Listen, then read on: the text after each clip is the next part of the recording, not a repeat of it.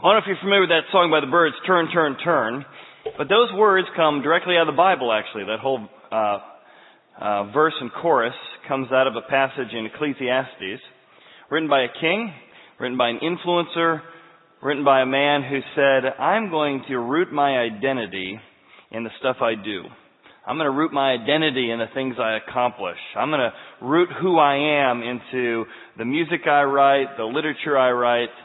And so his journey was that he wrote the lyrics that turned into the lyrics that the Byrds used for that song to say, I found a problem.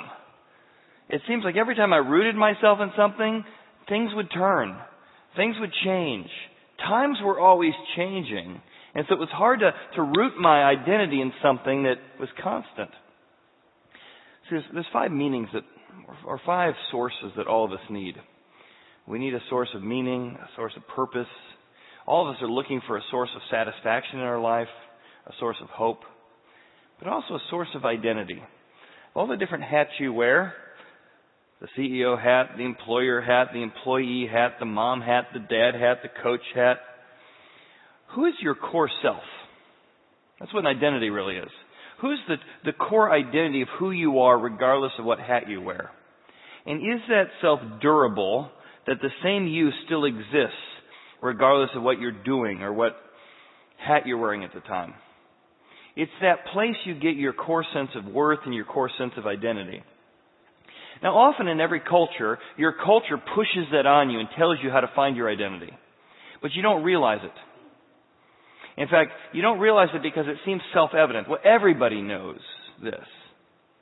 So I want to try and pull back the veil a bit and show you how cultures push philosophies, push truths into you that make us think we should find our identity in one particular way when a different time of history or a different culture might say something different. To do that, I want to begin by looking at um, non-Western cultures. Non-Western cultures in general say that we should get our identity from the outside. The outside. Somebody gives you your identity. Let me put a chart up behind me and I'll show you. A non-Western culture says you get your identity from your family. You're a son. You're a daughter. You're a father. And so you find your identity from the outside, from what your family tells you you are. Your identity comes from your role. The village, our family's always been masons, and you are a mason. You find your identity by being a mason, just like your dad or your grandfather was. And so the culture says you can know you're worthwhile, you can know you matter because of the role you play, because of the family you're from. Identity comes from your honor. And identity comes from your duties. So think of this as your heart as a giant container here, a lotto ball, lotto container for the sake of this. And a non-Western culture says, if you want to really fill yourselves up, get enough honor, get enough duty, get enough family, have somebody else tell you where your identity and where your value comes from. And when you fill your life up with that, you'll ultimately be satisfied. The problem with the human heart is it's a whirlwind, isn't it? You think that it's going to satisfy you, but it doesn't. There's this unsettledness that happens within you. It doesn't ever quite fill up. And a good example of this culture, the Romans had this culture as well, um, but there's a classic piece of literature, a poem, if you want to put up on the screen next. Uh, the poem, that's in past year history, is called the, uh, the Battle of Maldon. And notice here how this poem gives an idea of you find your identity by being a warrior, by having honor. This is a good example of this. There was a crashing of the shields. Then Wystan went forth, Thurston's son. He fought against the warriors. You fight, that's where you find your identity. He was in the press, the killer of three of them, before Wiglin's son lay dead among the slain. And they stood fast, these warriors in the warfare. Warriors perishing, yes, they were dying. Warriors wearied by wounds. So Aligethor's son emboldened them all. Often he let go of his spear, the slaughtering spear, flying into the Vikings, so he went forth. First in that crowd. He was the first to go die, the first to be honorable, the first to fight for something that mattered. Hewing and maiming until he perished in battle. He died, but he died an honorable death. This certainly was not the Godric who flew from the fight. Oh, but to die honorably is better to be someone who in a coward flew from the flight. So there's an idea where you say you, you get your identity from honor, from a cause, from not being a coward. Now, Western culture is almost the opposite of that. Nobody gives your identity. The culture doesn't give you identity. Your country doesn't give you identity. No, no, no, no. Where we grew up, we say, the Western culture says, you find your dreams and your identity yourself. You make it yourself. It says, don't fill it up with that. Instead, your identity comes from your dreams. Follow your dreams. Your identity doesn't come from somebody telling you you're a son or you're a daughter. No, no, no. That's oppression. It comes from your choices. Make good choices. And if you fill your life up with enough good choices, you'll find a sense of identity. Your accomplishments. If you can just fill your life up with enough accomplishments, then you will finally know you are somebody, that you matter, that you have meaning, that you have purpose. Western culture says identity comes from your feeling. How do you feel about yourself? Do you have a good self-concept? Do you have a good self-image? Now, you see how different that is? My dad told me I matter. I matter. Non-Western culture. I dishonored my family. Shame, guilt. Oh my goodness. Doesn't matter what other people think. Western culture. You are your choices. Here's the problem.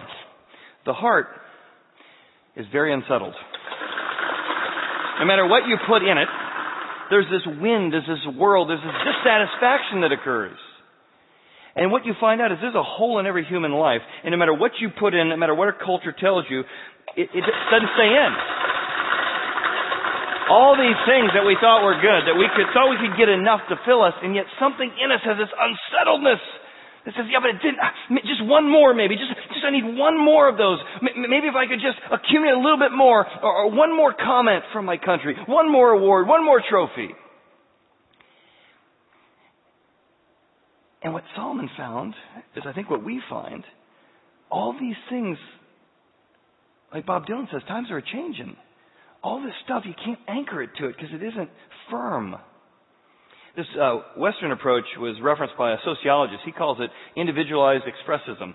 I love how he says it. As we figure out what shaped us and what shapes us daily, he says expressive individualism is when each person has a unique core of feelings. It's feeling, not honor, not your family and it's unique, it's you, and intuition that should unfold and be expressed if individuality is to be released, to be realized, rather.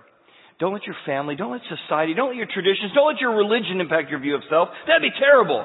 No, no, you're not your duties, you're not your, you're your dreams, you are your choices.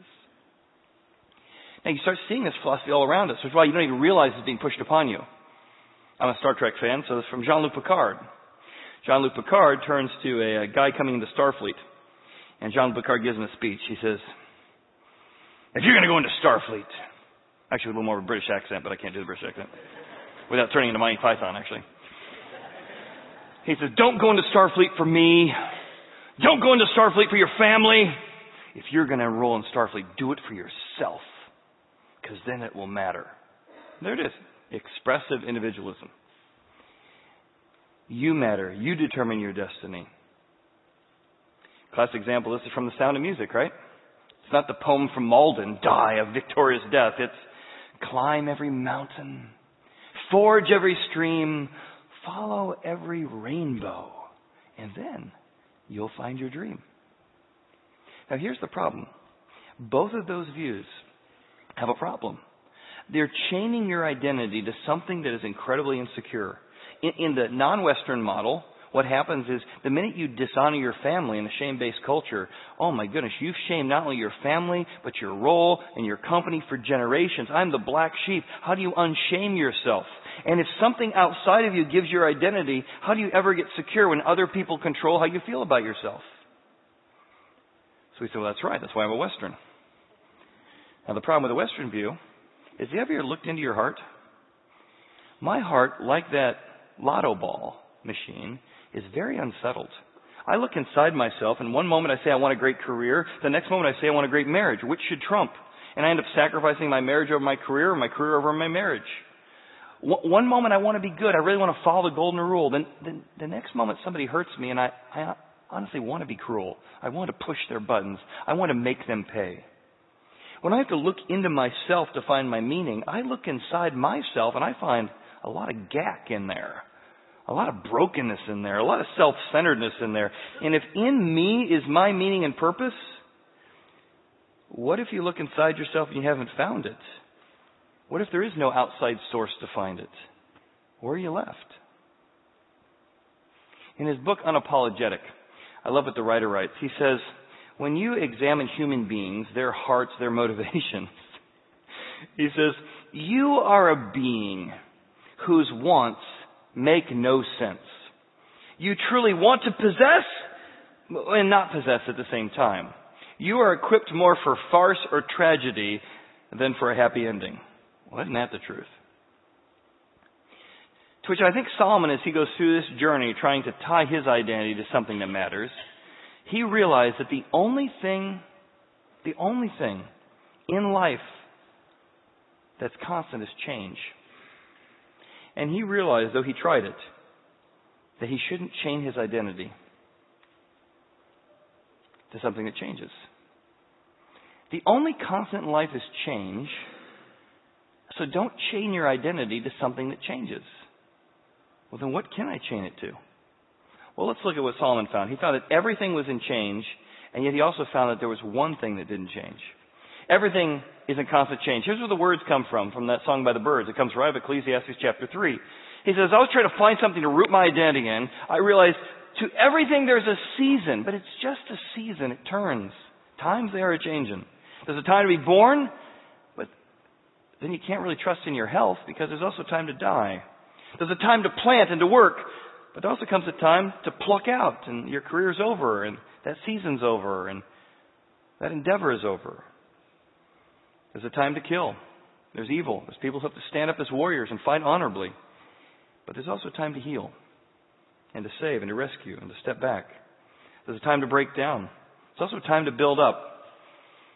There's a time to weep, and you might find yourself putting your identity in I'm an empathetic person, but pretty soon that empathy you take on everybody's troubles and you find yourself depressed because now your core identity is found in how other people feel. Was a time to laugh.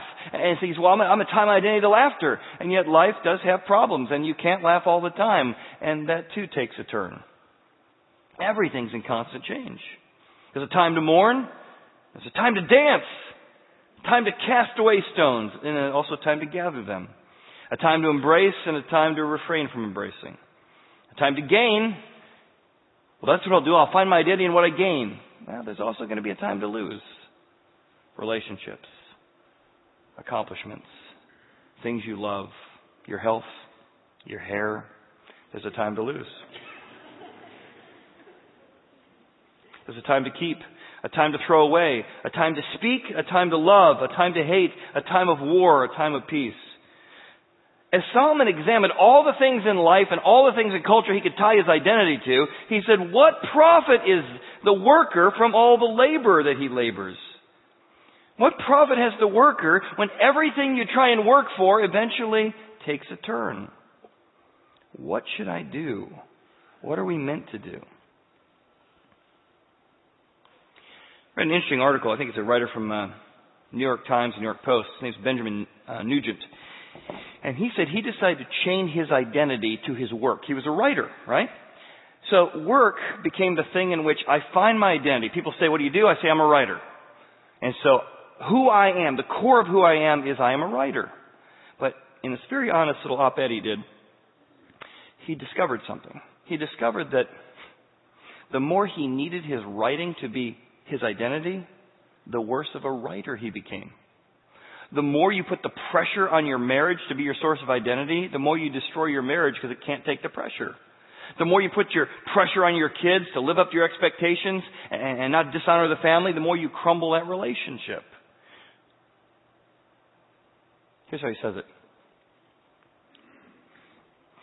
When good writing was my only goal, I made the quality of my work the measure of my worth. Wow, that's your identity. For this reason, I wasn't able to read my own writing well. I couldn't tell whether something I'd just written was good or bad because I needed it to be good in order to feel sane. I lost the ability to cheerfully interrogate how much I liked what I'd written, to see what was actually on the page rather than what I wanted to see or what I feared to see. See what he's saying? I tried to chain my identity to my work, and therefore my work needed to bless me. It needed to give me my identity. And I ended up being a bad writer because I couldn't evaluate it and critique it well. Now, ironically, he says that what really saved his writing is he got a girlfriend for the first time. So once he had a girlfriend, he didn't have all the pressure on work to find his identity. No, where'd all that pressure go? To the girlfriend. And that's what happens. We've got to chain our identity to something, so we just keep swapping, keep putting different things in. And we find out that everything's in change. Nothing can sustain the weight of our identity. I used this about a year ago, but I think it's so honest. Madonna was asked the same thing. Where do you find your identity? How do you know you're a somebody? And I think in a very honest interview that she did uh, for Vogue magazine, she said, I have an iron will. And all of my will has always been to conquer some horrible feeling of inadequacy. So she has an identity of insecurity. She's got to conquer it. That's where she's going to find her value. I push past one spell of it, a season of it, and discover myself as a special human being. And then I get to another stage and I think I'm mediocre and uninteresting. My drive in life is from this horrible fear of being mediocre. That's always been pushing me, pushing me. Because even though I've become somebody, I still have to prove that I am somebody. With all her success, with all of her fame, with each level comes another chance to prove you belong there and more. She's trying to chain her identity to something that's in constant change. And Solomon says after many chapters, there at Ecclesiastes, it's just chapter after chapter of all the things he tries to chain his identity to, and none of them work. And one of his conclusions he comes to in chapter 3, he says, I found there is only one thing that's constant. I have seen the God-given task, he says, with which the sons of men are to be occupied. And the one thing I could chain my life to, the meaning and purpose of my life to that didn't change was God. And that God giving me a God given task to me was me to find out that He can make everything, the good and the bad, everything, the horrible, the loss, and the gains, the significant and the painful. He could make everything beautiful in its time. And He has put eternity, this God sized hole, into the hearts of mankind so nothing else can fill it up. I know that nothing is better for them, human beings, than to rejoice and to do good in their lives, and also that every man should eat and drink and enjoy the good of all his labor. And here's what he chained it to. For this was a gift from God. If I could realize that whatever's going on in my life, I'm chained to how God sees me, the gift of God. That's the one thing that would be secure. Then I could enjoy my work without trying to extract all my meaning from it. I could enjoy my marriage without putting all the pressure on it. If I secured my identity, I could enjoy my career without always needing more. I could find contentment. Look what he says. Know that whatever God does, it'll be forever. That's constant. It doesn't change. Everything else in life changes, but not the gift of God. And that's why even the message of the Bible is different from religion. Religion says be a good person, but the problem is one hour I'm a good person, maybe. One minute I'm a good person. The next minute I have this horrible thought. I pretend I don't have it, but I really didn't. And so even my good works aren't constant. But the grace of God, a gift from God, that He makes you righteous. God doesn't take saints, He makes saints. And when you receive that gift, you have something constant to find your value in. It allows you to look at the mistakes you've made because you're like, yeah, that's probably what I did because He had to forgive that. When I get proud of what I've done, I'm like, that's really not that great anyway. And I look at what He's done. And that's where I find my identity. So the only constant in life is change.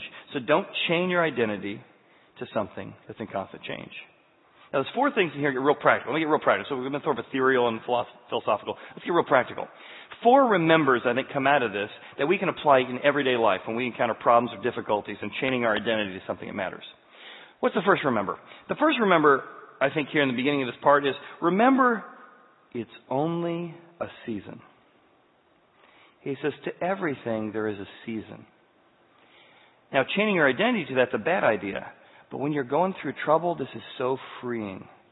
Because you're thinking, whenever you have a problem, here's what happens. You think it's personal, God's out to get me, the world's out to get me. You think it's per, per, persuade, pervasive, oh my goodness, this area of my life, my whole life's wrecked. But the other thing is you think it's permanent. It's never going to get better. This relationship's never going to improve. My career is never going to turn back the way it used to be. And the Bible says you're allowed, but by looking at your life through the lens of eternity and anchoring your identity in God, you can say, you know what? Whatever this is, it's just a season. This too will pass, might be a way of saying it. So you come through depression. You're going through a winter time in your, in your marriage and you're ready to give up. You say, whoa, whoa, whoa, it's not permanent. It's winter. But there's a spring coming. And you remind yourself in the midst of your marriage struggle, it's just a season. I don't like this season. I remember when I lived down in Atlanta for about six years, I used to say, you know what I miss about the Midwest? The seasons. Now I live in the Midwest again. I forgot there are no seasons. Well, there are. It's rain, very rainy, sinus infection, a little bit of sun. So there's going to be seasons you don't like. But part of being able to endure difficulty in your life is to remind yourself it's not permanent, because that's the voice in your head, it's permanent. No, no, no. It's only a season. And that will help you endure. Think about Bob Dylan's words that Kenny sang for us at the beginning of the, of the service today. Come gather around people wherever you roam. Admit that the waters around you have grown. It's getting bad. Accept it that soon you'll be drenched to the bone. It's bad. If your time, if your time to you is worth saving, then you better start swimming or you'll sink like a stone, for the times they are changing. They're changing. Things will change. And and you may feel like you're drowning one minute, but say, God, I want to remember this is a season. It's a season. I want to trust in you because you're forever. You're the anchor I can hold to in the midst of the season. Remember, my daughter called home from college this year. So after my two months of blubbering about it, I decided to be happy for her and uh, she had a difficult job. So she uh, worked in the catering, and so with those hours, very chaotic. She's used to working in scheduled moments, and every week her schedule would flip. She's never done it before, and she's like, "Oh my God, my boss is very difficult to work with. The schedule's very hard to figure out. I'm just, I'm just overwhelmed." I said, "Honey, just remember this. It's just a season. It doesn't feel like a season. I know. It's just a semester." Okay, if I could get out of this job. So I was home for Christmas. She found she had the same job, weeping in our house honey, it's just a season. It's a longer season than you wanted, but it's just a season. Remind yourself that. And her boss actually had done a really bad job, so they fired her boss, and she's got a better boss now. And I said, you're going to learn from being managed poorly how to manage people well later, because you don't want other people to feel like this. But remind yourself, it's only a season. If you remember the movie Captain Phillips, Captain Phillips endured, you know, incredible. He, he got, you know, taken hostage as a, as a sailor. And one of the tattoos that sailors have on themselves is one that says, hold fast. Whatever's going on, whatever difficulty you're facing, hold fast. And that was one of the secrets. He was able to endure this ordeal as he was kidnapped, which ultimately, you know, you know you've made it when, uh, when uh, Tom Hanks plays you in a movie. But that idea of holding fast to something that's constant is what we all need. I'm telling you, everything turns except for God who's forever. In fact, in Vietnam, there's a, there's a mantra they would tap to each other to, to encourage each other to keep, keep surviving during difficult times, and it was steady strain. Steady. Just stay steady. Strain in the midst of it. Strain. Lean into this. It's only a season. However, in his book Survivors Club, he described the difference between those in a POW camp would say, well, I know I'm going to be out here by Thanksgiving. I know I'm going to be out here by Christmas. And they would set some arbitrary deadline and say it's a season and I know when the season's over. And they suffered from what the, uh, the book Survivors Club called um, Stockdale Paradox. You put that on the next screen. Stockdale Paradox. Stockdale Paradox is when you say it's only a season and I know when the season is over. No, you don't. No, you don't. And often people who said that they would definitely be out of the POW camp by Thanksgiving or Christmas wouldn't. And they'd fall into deep depression and often died because of the arbitrary deadline. But, but in Survivors Club, he said the people who survived lion attacks and, and snow and any difficulty in life are those who didn't set some arbitrary deadline, but they did tell themselves, this is only a season and I will win out on the end. That faith, that hope, that identity that what I'm defined by isn't by what I'm going through is what helped them survive a difficult marriage, a rebellious son, the death of a child, an attack, a parachute that didn't open. And it goes back to what the Bible offers here, which is that you can remember that it's just a season you're going through, that you can win in the end because forever will always trump what's temporal. The second thing we need to remember Remember that there's a purpose. Look what he says. Solomon, as he is reflecting on this, says, I realize that though everything changes, a time for every purpose under the sun. I don't want to grieve. I don't want to mourn. But I realize there's a time for that. There's a time to grieve because when you grieve a daughter going off to college, it reminds you that you love them and that you had a treasured time together. There's a time to mourn. We had a funeral here yesterday where I just wept and wept and wept trying to give the funeral for uh, for Logan Brinson, who uh, was 19 and uh, just had such an impact in our community. And to think of a person the age of my daughter who had special needs like my son, and I just couldn't even read. I read, I wrote all my notes and even, and I just couldn't blubber my way through it. But there's a time not to suppress emotions. Grief and mourning have a place. And this helps you see that even though there's a time you say, I didn't want to go through that, I didn't like that, what if, even if you don't believe it, what if you knew God could use that for a purpose? Wouldn't that help? Isn't what drains us the idea that I'm going through meaningless suffering? Oh, it's so meaningless. There's no point to this, we say. We shake our fist in the air and say, there's no way this could ever have a point. But if you remember, I don't see the point. But I'm going to trust that God can use this to bring about a purpose. It would infuse otherwise meaningless moments with purpose and hope. I was talking to a guy I went to lunch with recently, and he said, You know, I went through a season was just rebelling, incredible rebelling, making terrible choices during my college years. But I look back now and I realize how God used that to accomplish a purpose of sort of shaking me and bringing me to my senses. He found a purpose even in a time of stupidity, you know, which we all have. The third thing we need to remember, if we're going to put our identity in something constant, is we need to remember that God can leverage the worst for the best. I've seen the God given task with which sons of men are to be occupied. Look what he says. He has made everything beautiful in its time. Now, that's not to say that everything is beautiful, because it's not. Being stabbed in the back by a business partner, being sexually abused, going through rape, there is nothing beautiful about that. Yet instead of those things defining you, being defined by what happened to you, don't chain your identity to that. You're not garbage. You're not someone to be used. And what happens is that kind of trauma moves our identity. We suddenly be defined that we are a victim. But when you begin to say, no, no, I was victimized and it was horrible. But instead of defining myself by being a victim, I'm going to define that as being victimized. And I'm going to work through that. But my true identity isn't defined by that. And even though God didn't want that to happen, and even though it wasn't beautiful, God will use that circumstance, that difficulty in my life, and He can make it beautiful because I'm going to use that pain to reach out to other people who are in pain. I'm going to let that, instead of making me bitter, make me better because I'm going to develop a sense of compassion. I'm going to create a radar to help protect people or look out for people. And though it wasn't beautiful, I'm going to trust that God can leverage the worst in life for the very best.